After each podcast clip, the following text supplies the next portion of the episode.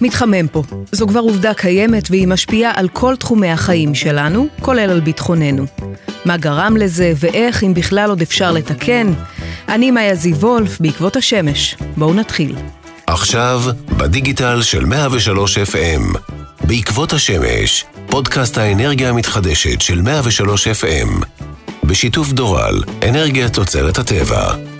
אם פעם חשבו שההתחממות הגלובלית תהיה בעיה של הדורות הבאים, המציאות הוכיחה לנו שאנחנו בעיצומו של משבר אקלים שמשפיע על הסביבה בה אנו חיים, על הכיס שלנו ואפילו על ביטחוננו. נדבר בהמשך עם דוקטור שירה עפרון על הביטחון הלאומי בצל משבר האקלים, ועם הנוער שמקדיש את זמנו להעלאת מודעות לנושא. אבל קודם ננסה להבין איך הגענו למצב הזה, ומה כל אחת ואחד מאיתנו יכולים לעשות בנידון. שלום לג'ודי לקס, האוצרת המדעית של אה, תערוכת זה מתחמם, האקלים, המשבר ואנחנו במוזיאון הטבע, ודוקטורנטית בבית הספר לסביבה ולמדעי כדור הארץ באוניברסיטת תל אביב, שלום. שלום איה ושלום לכל המאזינים. אז איך הגענו למשבר? מה שורשי משבר האקלים? טוב, האמת היא שרואים את הדבר הזה בצורה מאוד מאוד אה, מעניינת כפריחה בעצם של, פריחה טכנולוגית ופריחה של האנושות בכלל. אנחנו ב-200 השנים האחרונות בעצם נמצאים בתקופה מאוד מאוד מיוחדת, התקופה שבעצם החלה במהפכה התעשייתית, אז התחלנו להשתמש במה שאנחנו קוראים לו דלקי מאובנים, נפט, פחם, גז טבעי. אה, ובעצם לייצר באמצעותם. אה, והחל מהשנים שבאו לאחר אה, תום מלחמת העולם השנייה, התחילה בעצם פריחה מאוד מאוד גדולה של, של האנושות בכל מיני תחומים. קודם כל, גם מבחינת גידול האוכלוסין, יש מאיתנו הרבה יותר, אם אנחנו מסתכלים על תחילת המאה, היינו שני מיליארד איש והיום אנחנו נושקים כבר לשמונה מיליארד. אז יותר אנשים בכדור הארץ כמובן, אנחנו צורכים יותר אנרגיה וזה גורם יותר לפליטות. אבל זה לא רק מספר האנשים שיש, אלא זה גם כמות האנרגיה שכל אחד מאיתנו משתמש בה. זאת אומרת, אני שלפני מאה שנה, אה, צרכתי הרבה פחות אנרגיה מאשר האנרגיה שאנחנו צורכים היום לטובת אה, מזגנים, התאורה, החשמל וכל מה שאנחנו משתמשים בו ביום-יום, כמובן הרכבים ובוודאי הרכבים הפרטיים והאופן שבו אנחנו צורכים מזון. אז אנחנו בעצם מייצרים אה, הרבה מאוד, משתמשים הרבה מאוד בתחבורה, אנחנו טסים, וזה בעצם גורם לפליטות של גזי חממה. זה מצד אחד. מצד שני, היכולת של כדור הארץ לקלוט בחזרה את הפחמן הדו-חמצני הזה הולכת ויורדת, מכיוון שאנחנו גם במקביל כורתים יערות, אנחנו בעצם מבצעים תהליך שנקרא בירוי יערות, אנחנו מפנים שטחי יער. אה, תשאלי למה אנחנו עושים את זה, זה בעיקר לטובת גידול בקר למאכל אדם, כי פשוט צריכים מקום בשביל לגדל את פרות, אנחנו מפנים שטחי יער, ואז העצים האלה, כולנו למדנו בכיתה ג' שהם עושים פוטוסינתזה. פוטוסינתזה, כן. בדיוק, אז יש לנו פחות עצים. אז מצד אחד אנחנו פולטים הרבה יותר גזי חממה, מצד שני אנחנו כורתים יערות אה, ושטחים שהם שטחים ירוקים. מדברים על התחממות גלובלית, אבל באים מנגד אה, מכחישי האקלים ואומרים, על מה אתם מדברים התחממות גלובלית? תראו את החורף, תראו כמה קר בחורף. אבל זה בעצם שני, שני צדדים של אותו מטבע. כן, האמת, האמת שזו שאלה מצוינת השאלה ששאלת, וכאן צריך לעשות רגע סדר במונחים, בסדר? כשאנחנו מדברים על שינויי אקלים, כשאנחנו מדברים בכלל על אקלים, הכוונה היא לממוצע מזג האוויר על פני כמה עשרות שנים, לפחות 30 שנה של טמפרטורות, ואם מדברים על משקעים אפילו יותר מזה. אז כשאנחנו אומרים שהאקלים משתנה, אנחנו מדברים על ממוצע רב שנתי שהולך ומשתנה. זה לא אומר שמזג האוויר שזה מונח אחר, שזה בעצם הטמפרטורות שיש היום ויכולות להשתנות ברמה של שעות. כולנו מכירים למשל, כשיש יום מאוד מאוד חם, יש נגיד שרב, אז טמפרטורות מאוד מאוד גבוהות, ואז בבת אחת, בתוך כמה שעות, יש צניחה בטמפרטורות של כמה מעלות. אז ההבדל הגדול שאני רוצה להדגיש הוא בין מזג אוויר לאקלים.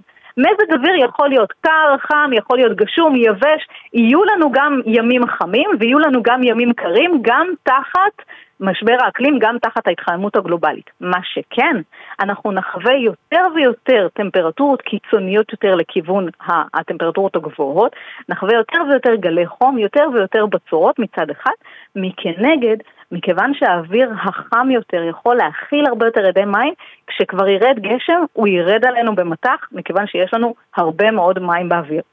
אז מזהירים כרגע ממעלה וחצי? זה קו פרשת המים? טוב, מעלה וחצי זה מה שנקרא בתרחיש, בתרחיש הטוב, אם אנחנו כולנו אה, מעכשיו, אה, ממש מהיום נתחיל אה, לעבוד בנושא הזה ולהפחית את פליטות גזי החממה שלנו כמו שצריך, זאת אומרת שאנחנו נגיע למחצית מפליטות גזי החממה עד תום העשור ואפס נטו פליטות גזי חממה עד 2050, אז אולי נגיע להתחממות של מעלה וחצי. זאת אומרת, זה כבר בלתי נמנע ככל הנראה. מה שאנחנו חוששים ממנו זה מה יקרה אם אנחנו לא נעשה את כל הצעדים האלה ונגיע להתחממות שהיא חמורה יותר מזה. וכאן נורא נורא חשוב לי להעביר מסר. מבחינתנו, כל מניעה של כל פיפס של התחממות היא מניעה חשובה מאוד. יש הבדל עצום בין התחממות של מעלה וחצי לשתי מעלות, לשתיים וחצי מעלות וכולי. זה הבדל אדיר. והעניין הזה של לעכב את ההתחממות הזאת ולעצור אותה, זה הדבר שאנחנו צריכים לעבוד בו. מה את עונה למי שאומר, אני הקטן או אני הקטנה, מה כבר אני יכולה לשנות בחיי ביחס להתחממות הגלובלית הגדולה הזו? אז אני חושבת, קודם כל אני חושבת שזאת אמירה מאוד מאוד טבעית, אנחנו נורא מרגישים שאנחנו בתוך איזושהי מערכת עצומה, ואולי יש כאן איזה שהם כוחות מאוד מאוד אה, גדולים שגדולים מאיתנו ואנחנו לא יכולים להשפיע. גישתי היא כזאת, אף אחד מאיתנו איננו רק האדם הפרטי שהוא. אני מעבר להיותי ג'ודי, אני גם אה, אימא לילדים. אני חלק ממשפחה גרעינית. אני מובילת דעה בקרב האנשים שהם אה, מכירים אותי. אני למשל הקמתי תערוכה וככה אני מגיעה להרבה מאוד אה, אנשים. אני אולי אדם שהוא פעיל בחברה מסוימת ויכולה לקדם ימים שהם ימים ללא אה, אכילת בשר בקר. או אה, יכולה לקדם התייעלות אנרגטית בזה שכל צי הרכבים יעברו להיות אה, רכבים חשמליים וכולי. כל אחד מאיתנו איננו רק האדם הפרטי שהוא. אני אני חושבת שאנשים מאוד רוצים לעשות את הדבר הנכון ולא תמיד יודעים מה צריך לעשות. בזה שאתה עושה את הדבר הנכון ואתה גורר אחריך, אה, בעצם רותם אחריך עוד אנשים, יש לך השפעה עצומה. אני לא חושבת שאף אחת מהמהפכות שראינו לאורך השנים, כולל ביטול העבדות, כולל המהפכה של, של אה, אה, זכות הצבעה לנשים וכולי, הגיעה מאיזושהי החלטה של מישהו מלמעלה. זה תמיד מגיע מלמטה, זה תמיד מגיע ממקום של אזרחים שבאים ופועלים. וכאן נורא חשוב להשתמש בקול ובכוח שלנו על מנת לשנות את המצב, על מנת להסתכל גם על הנושאים האלה האקלימיים, כי הם חשובים מאוד. אנחנו נורא מרוכזים במה יהיה מבחינה כלכלית ומה יהיה מבחינה ביטחונית. משבר האקלים ישפיע עלינו גם ברמות האלה. ברגע שהטמפרטורות עולות, יש לנו פחות יכולת לייצר יבול, כי היבול יורד ככל שהטמפרטורות עולות, וזה ישפיע על מחירי המזון. ואם יהיו לנו יותר ויותר אירועי קיצון, זה ישפיע על מחירי הביטוח. ואם אה, אה, מפלס הים יעלה וכל אזור אלכסנדריה ופורט סעיד במצרים, שם מתגוררים שישה מיליון אה, אנשים, יוצפו ויצטרכו לזוז משם, זה עלול להשפיע עלינו מבחינה ביטחונית. אז למשבר האקלים יש נגיעה בכל אותם תחומים שהם חשובים ויקרים לנו. מה נוכל לעשות? כמה דברים שאנחנו יכולים לעשות ממש בתוך הבית שלנו. אחד, כמובן, להתייעל מבחינה אנרגטית, לחסוך בחשמל, קצת כמו פעם, אה, לכבות מזגנים כשאנחנו יוצאים מחדרים שאנחנו לא נמצאים בהם, אה, לא לעבוד עם מייבש הכביסה, אלא לתלות בגדים בחוץ. יש לנו אנרגיית שמש זמינה במדינת ישראל, 1,650 שעות של שמש. שאנחנו יכולים לנצל אותה לדוד השמש שלנו, אה, לייבש אה, כביסה וכולי, וכמובן שאם יש אה, בתים פרטיים או בתים משותפים, לשים שם פאנלים סולאריים מעבר לעובדה שזו אנרגיה שהיא ירוקה, זה גם דבר שהוא מאוד מאוד משתלם מבחינה כלכלית. אז זה ברמה הזו של האנרגיה. ברמה של אה, כמובן תחבורה, כמה שפחות להתנייד עם הרכב הפרטי, אם אפשר לעבור לתחבורה שהיא אולי שיתופית, אולי לנסוע ביחד לחוגים, אולי לנסוע ביחד לבתי ספר, אה, ביחד לעבודה, ואם אפשר כמובן תחבורה ציבורית, ככל שזאת תהיה טובה יותר ויותר עם הזמן, זה כמובן מצוין. ואם אני יכולה להעביר כאן מסר לעניין גם אה, בחירות המזון שלנו. עכשיו, תראי, אין לי אג'נדה להפוך את כולם לצמחוניים, המטרה שלי היא רק לעורר מודעות לכמה סוג המזון שאנחנו אוכלים משפיע על מבחינת משבר האקלים. אני כאן אתן כאן דוגמה. גם אם מישהו רוצה לאכול בשר, חשוב שנדע שאכילת בשר בקר מזיקה פי עשרה יותר מבחינת אה, אה, פליטות גזי חממה לעומת בשר עוף. אז אם אני היום אוכלת את הנודל סצ'ואן שלי ואני בוחרת האם לשים בפנים בקר או עוף, בזה שאני רק אבחר לשים עוף כבר הפחתתי באופן משמעותי את פליטות גזי החממה. וזה בגלל גז המתאן שנוצר במערכת העיכול של הפרות, וזה בגלל, כמו שאמרתי בתחילת השיחה שלנו, שאנחנו מפנים יערות לטובת גידול אה, מרעה בקר, וזה באמת בגלל הרבה מאוד בזבזנות, הרבה מאוד אנרגיה שמושקעת בגידול הבקר, לעומת אה, למשל אה, אה, אכילת עוף. אה, ואנחנו בישראל מאוד מאוד אה, חזקים בנושא הזה של אכילת בקר, אנחנו ממוקמים במקום הרביעי בעולם בצריכת בקר לנפש. אז גם בזה שאנחנו פה אפילו נפחית בפעם בשבוע פחות אכילת בקר, כבר עשינו אה, שינוי שהוא מאוד מאוד משמעותי. אז העניין של ההתייעלות האנרגטית, איזה אנרגיה אני משתמשת וצריכת המזון שלנו. והדבר האחרון בעיניי שהוא אה, מאוד חשוב הוא נושא של אובדן מזון, בזבוז מזון. אנחנו מדינה שמאוד אוהבת לארח, אנחנו מאוד אוהבים להכין הרבה אוכל ושליש מה, מפח הזבל שלנו בעצם מורכב ממזון שזרקנו לפח. המזון הזה לבדו, הפסולת הזו לבדה, אחראית ל-6% מגזי החממה בישראל. בזה שאנחנו נמנע מזריקת מזון מיותר, אה, מיותרת, סליחה, אנחנו יכולים למנוע הרבה מאוד מגזי החממה. ולכן צריכה שהיא צריכה מושכלת, כשהולכים לסופר קונים מה שצריך, כשמכינים ארוחות מכינים קצת פחות, יום למחרת גם אפשר לאכול את העוף למרות שהוא כבר לא יצא רגע מהתנור. אז כל השינויים הקטנים האלה הם שינויים שהם שינויים מאוד מאוד מהותיים מבחינת ההשפעה שלהם לטובה. וכמובן שאני מזמינה לבוא וללמוד ולדבר על הנושא הזה ולהפיץ את הבשורה. ובהזדמנות הזאת אני אשמח להזמין את כולם להגיע לתערוכת אה, זה מתחמם במוזיאון הטבע. אה, היא תערוכה מאוד מאוד מעניינת, אני חושבת שהיא מתאימה לכל אחד בכל הגילאים, החל מגילאי אה, כיתה ד' ומעלה, ואני חושבת שכל אחד יכול לבוא וללמוד שם משהו חדש וגם לקחת החלטות לגבי האופן שבו הוא מתנהל מעתה. ואני יכולה להעיד באופן אישי, הייתי שם עם הילדים, והילדים לוקחים את זה מאוד מאוד ברצינות. כלומר, זה לא, את יודעת, זה גם באמת ישפיע גם עלינו בחיינו, אבל הרבה יותר על הדורות הבאים, וזה מדהים לראות כמה ילדים, אה, כמה זה משפיע עליהם וכמה הם רוצים לשנות. כן, לחלוטין, זה נורא נורא משמח לראות עם איזה ככה תנופה ועם איזה תחושה של אה, מוטיבציה אנשים יוצאים מהתערוכה הזאת, גם לומדים ככה גם את הבסיס של מה הביא אותנו עד הלום ואיך הדבר הזה קורה ואיפה אנחנו יכולים לבוא ולשפר את המצב, בעצם ממש יוצאים עם כלים פרקטיים של מה עושים אחרת מעתה ואילך, שזה דבר שהוא נהדר כי יוצאים המון מוטיבציה לעשייה, זה מצד אחד, אבל אני כן רוצה לתת כאן איזושהי נקודה, אה, ציינת ככה שזה משהו שהילדים שלנו יותר התמודדו איתו, אנחנו כבר רואים את השלכות משבר האקלים כבר עכשיו. רק לפני כמה שבועות הטמפרטורה בלונדון עברה את 40 מעלות, דבר שחזו שיקרה רק ב-2050. אנחנו רואים גלי חום שהם גלי חום ממושכים. אנחנו עדיין רואים אה, בירוי יערות מאוד מאוד אינטנסיבי. זאת אומרת, הדבר הזה עדיין קורה. אנחנו חייבים, חייבים לפעול עכשיו על מנת למתן את המצב. וזה לטובתנו וגם כמובן לתורות הבאים. עם המסר הזה נסיים. ג'ודי לקס, תודה רבה לך. תודה לך, מאיה, ותודה לכולם. משבר האקלים הוא לא רק סוגיה סביבתית וכלכלית, אלא סוגיה ביטחונית לאומית שמערערת יציבות מדינות בעולם ומאיימת על ביטחוננו. שלום לדוקטור שירה עפרון, ראשת התוכנית שינויי אקלים וביטחון לאומי במכון למחקרי ביטחון לאומי. שלום, מאיה. איך שינויי האקלים הקיצוניים משפיעים על הביטחון הלאומי שלנו, הלכה למעשה? אה, טוב, אז זו שאלה באמת טובה. אני חושבת שיש, אה, בוא נגיד, אה, שלושה אופנים, שלוש צורות שבהן אה, השינוי האקלים מתקשרים לביטחון הלאומי. אז הסיבה הראשונה זה מה שציינת אה, בפתיח, ההשפעה על יציבות של מדינות. אנחנו לא סבורים אה, ששינויי אקלים לכשעצמם גורמים למלחמות, לסכסוכים בין מדינות, בין עמים, לקריסה של מדינות. אבל מה שאנחנו, אה, הם ידועים בתור, באנגלית זה נקרא threat multipliers. מכפילי איומים.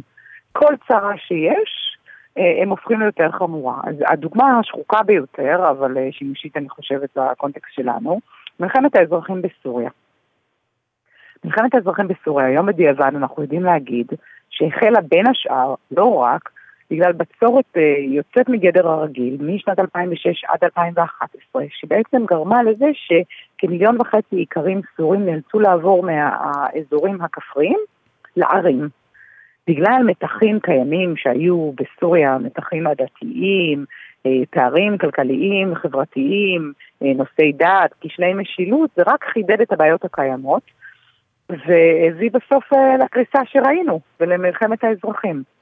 יש לנו עדויות, ממש מחקרים על קשר בין השתלטות של ארגוני טרור ושינויי אקלים באזור הסהל באפריקה, במאלי, בצ'אד, באזורים האלה, ואנחנו רואים את זה גם בעוד מדינות. אז זה הסיפור של הגיאו-אסטרטגיה, של היציבות. יש את הסיפור השני, ששינויי אקלים, כמו שהם אה, מקשים עליה, ראינו מה זה היה, שחיל האוויר הבריטי לפני אה, כמה שבועות, ראינו שהוא לא יכול היה להמריא, כי האספלט נמס באנגליה. אה, משפיע כמו על אה, המרחב האזרחי, גם על המרחב הביטחוני. המטוסים אה, מתקשים בלהמריא, 30% מהטיסות של חיל האוויר האמריקאי אה, באזורים חמים, הן באריזונה והן במפרץ הפרסי, או נדחות או מתבטלות בגלל חום קיצוני, זה משפיע על כוח העילוי. סופות חול ואבק, הן מפריעות לנו לראות, הן מלכלכות לנו את המכוניות, הן מלכלכות גם את, ה, את החיישנים ואת הסנסורים, מה שאמורים לקלוט. אה, מבחינת החייל, עומסי חום, מה זה אומר? שנוכל להמשיך לגייס אה, חיילים ביולי, אה, באוגוסט, נוכל לשלוח חיילים להילחם, אז בעצם משפיע על אה, כוחות הביטחון לעשות את העבודה שלהם, שזה להגן על המדינה. אה, והמובן השלישי זה שמה שראינו, אגב לא רק בישראל, בכל מקום בעולם, זה שכוחות הביטחון הם נוטים להיות המאורגנים ביותר. ולכן כשיש אסונות, מפגעים שפוגעים במרחב האזרחי, הם ככה בקלישה נכנסים מתחת לאלונקה ועוזרים. ראינו את זה בקורונה, וזה יקרה גם בשיטפונות. ובשלג, אגב כבר היום אנחנו רואים את זה בנהריה, בשלג בירושלים. בסוף אה, הצבא זה זה שנקרא לעזור, וזה יקרה עוד ועוד ועוד, אה, מה שיטיל עליהם אה, עוד משימות, וגם ככה הם טוענים שהשמיכה קצרה וקשה. אז ככה, אלה שלושת התמות הגדולות של אקלים וביטחון לאומי. יש גם קשר לסכסוכים אלימים וארגוני טרור בהקשר הזה של ההתחממות הגלובלית? אז כן, אנחנו יודעים להגיד שמבחינת אה, השתלטות, יש איזו קורלציה, ראינו מתאם של השתלטות של ארגוני טרור, אה, אל-קאעידה באזור צפון אפריקה, שהשתלט על אה, אה, שטחים שעברו תהליכי מדבור. יש קורלציה בין חום, עלייה בטמפרטורות ואלימות בין קבוצות, ואלימות גם בתוך קבוצות, זה דברים שאנחנו רואים. אנחנו יודעים שארגוני טרור עצמם משתמשים בהערבה ובמניעת מים, מאוכלוסיות, ראינו את זה עם דאעש. ואני אתן עוד דוגמה שהיא דווקא מהסיבה, מהכיוון האחר, ההשתלטות של אה, דאעש על אחת הערים, המרכז, הערים המרכזיות, אה, ראקה, נעשתה בעצם בחסות סופת חול אדירה. פשוט פספסו אותם. הם השתמשו במיסוך הזה כדי להשתלט, וארצות הברית והקואליציה שנלחמה נגד דאעש פשוט פספסה את האירוע הזה בגלל הסופת חול אבק הזה. אז יש פה אה, אה, בהחלט זה קיים, אה, והחשש כמובן שזה רק יתגבר ויתגבר במרחב ובשכונה שישראל נמצאת בה, שהיא גם ככה, איך נאמר, אה, חמה. חמה, אה, משמע. מה ההמלצות למקבלי ההחלטות אצלנו?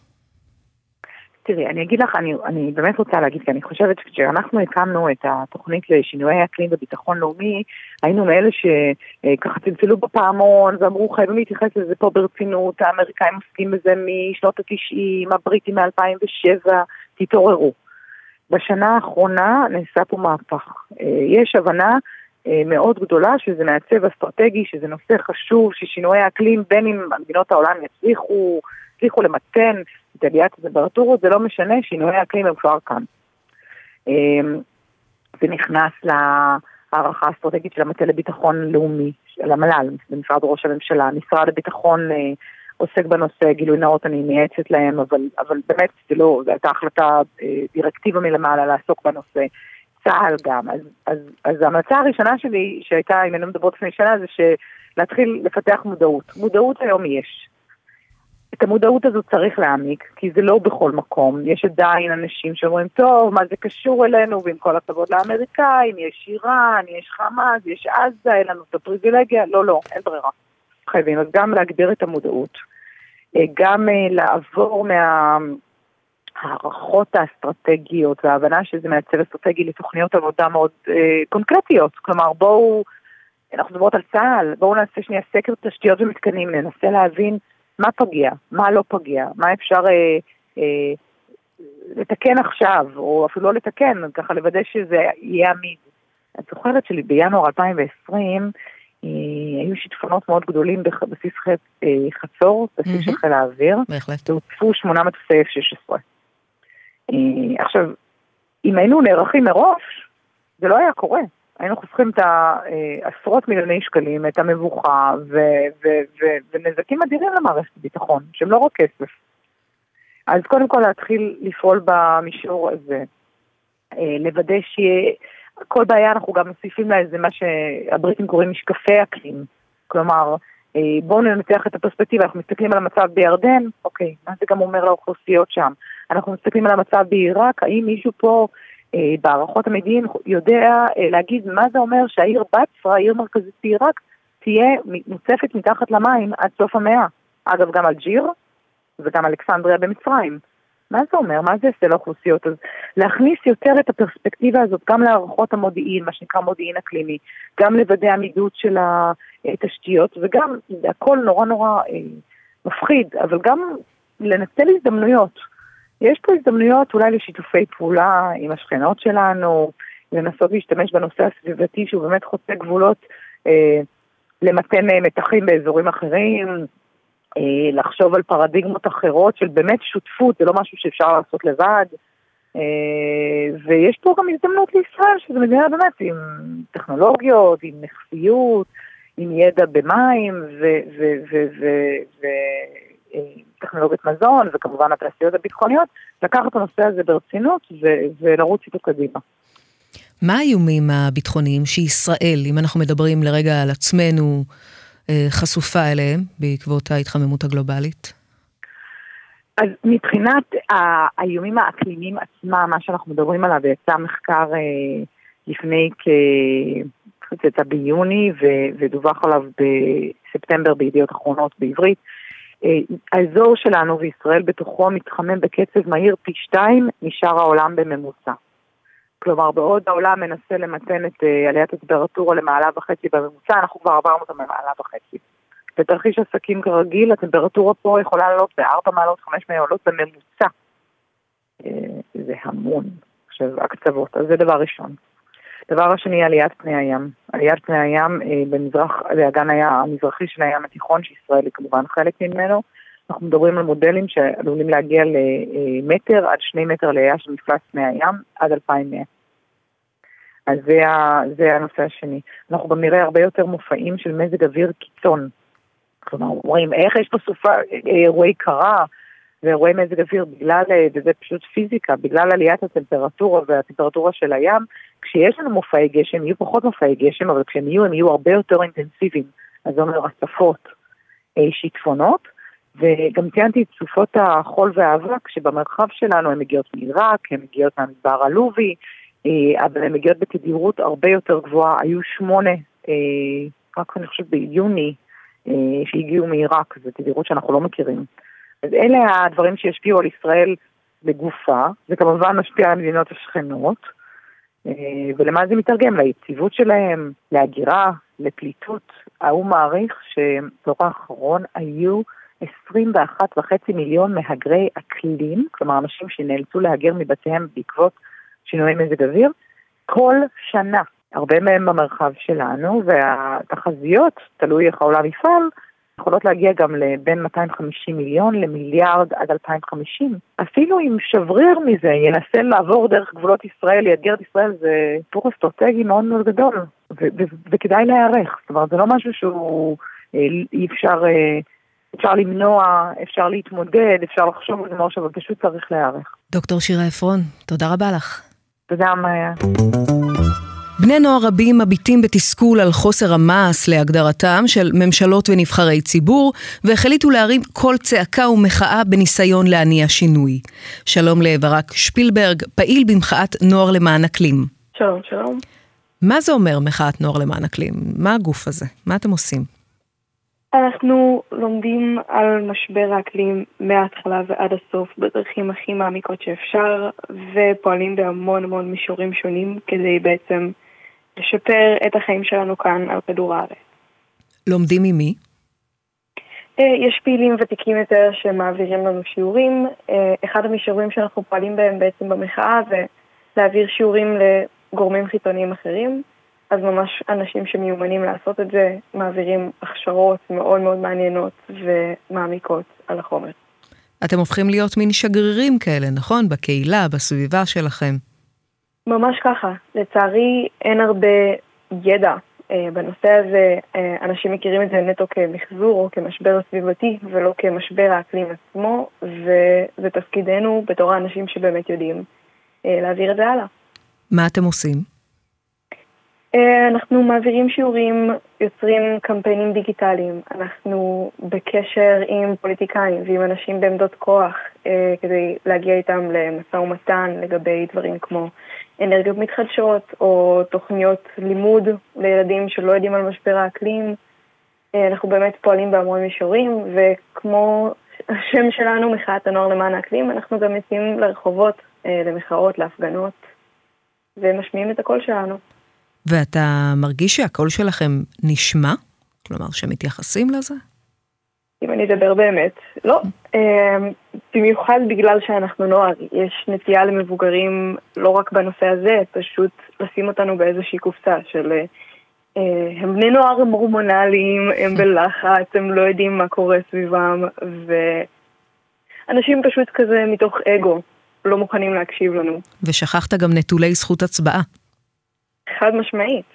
אז uh, באמת יש גבול לכמה שאנחנו יכולים לעשות בלי העזרה של uh, המבוגרים בארץ. ויש גם uh, גופים שתומכים, אני יודעת גם שיש במקביל הורים למען אקלים ומורים למען אקלים. נכון, יש uh, באמת אין ספור עמותות וארגונים שפועלים יחד איתנו, יש לנו את uh, מגמה ירוקה, את צלול, את הורים ומורים למען האקלים, יש מכיניסטים למען האקלים, יש באמת המון המון ארגונים שכן עומדים לצידנו וכן הם חלק מאוד מאוד חשוב מהמאבק הזה. אתה כן מרגיש אם ננסה רגע להסתכל על אה, אופטימיות, שיש יותר התעוררות, יותר מודעות בתקופה האחרונה? כן, לגמרי. במיוחד אה, עכשיו בארץ, שכן היו לנו כמה הישגים משמעותיים, לדוגמה, אה, הכניסו עכשיו תוכנית לימודים חובה של חינוך של לפחות 30 שעות בשנה על משבר האקלים. אה, ממש לילדים בכל הגילאים, זאת אומרת להפיץ את הבשורה. אה, השיח הזה כן עולה יותר ויותר בתקשורת אה, ונהיה יותר נפוץ ככה בין אנשים, אז אני כן חושב שיש איזשהו שיפור. אתה יודע, כבר דיברנו על זה פה, שמחאת האקלים זה לא רק הבעיה של הדורות הבאים, אנחנו כבר חווים את זה עכשיו, אנחנו כבר חיים את זה לצערנו. ממש ככה. אפשר להרגיש את זה אפילו פה בישראל. הקיץ האחרון הוא הקיץ הכי חם שהיה בישראל, והוא הקיץ הכי קר שעומד להיות בישראל אי פעם. החורף. אז כדאי לנו להתרגל לזה ככה. אפשר לראות את זה לא רק אצלנו, אצל אנשים שחווים את זה הרבה יותר קשה, כמו אה, באסיה ובאירופה, היו לנו גלי חום במהלך הקיץ. בהודו לדוגמה, הטמפרטורה באדמה הגיעה לבערך מעל 45 מעלות, אם אני לא טועה. יבולים שלמים של חיטה פשוט התייבשו, אנשים נותרו בלי לחם, אנשים שבהודו אין להם ממש את היכולת התמודדות הזאת, אין להם מזגנים, אין להם הרבה כסף, אה, ולחיות בכזאת רמה של חום בלי מזגנים זה פשוט לא אנושי. איך אפשר להצטרף אליכם? אה, קודם כל יש לנו אינסטגרם, טיק טוק, מה שרק תרצו, אה, קוראים לנו Strike for Future, for כמו המספר 4. יש קונטקטים, אפשר לחפש לנו באינטרנט על מחאת הנוער למען האקלים ויצאו לכם מלא מלא תוצאות. יש לנו אתר באמת עם המידע הכי מפורט שיש על איך להצטרף ומה אפשר לעשות כדי לעזור. כן.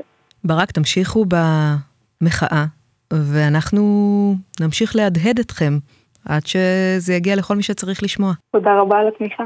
תודה, ברק. ביי ביי.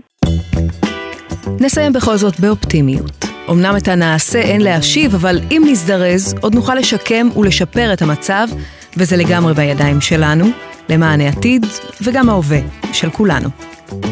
בעקבות השמש, עורך ומפיק שי פרלמוטר. מגישה מאיה זיו וולף. כל הפרקים זמינים להאזנה באתר וביישומון של 103 FM.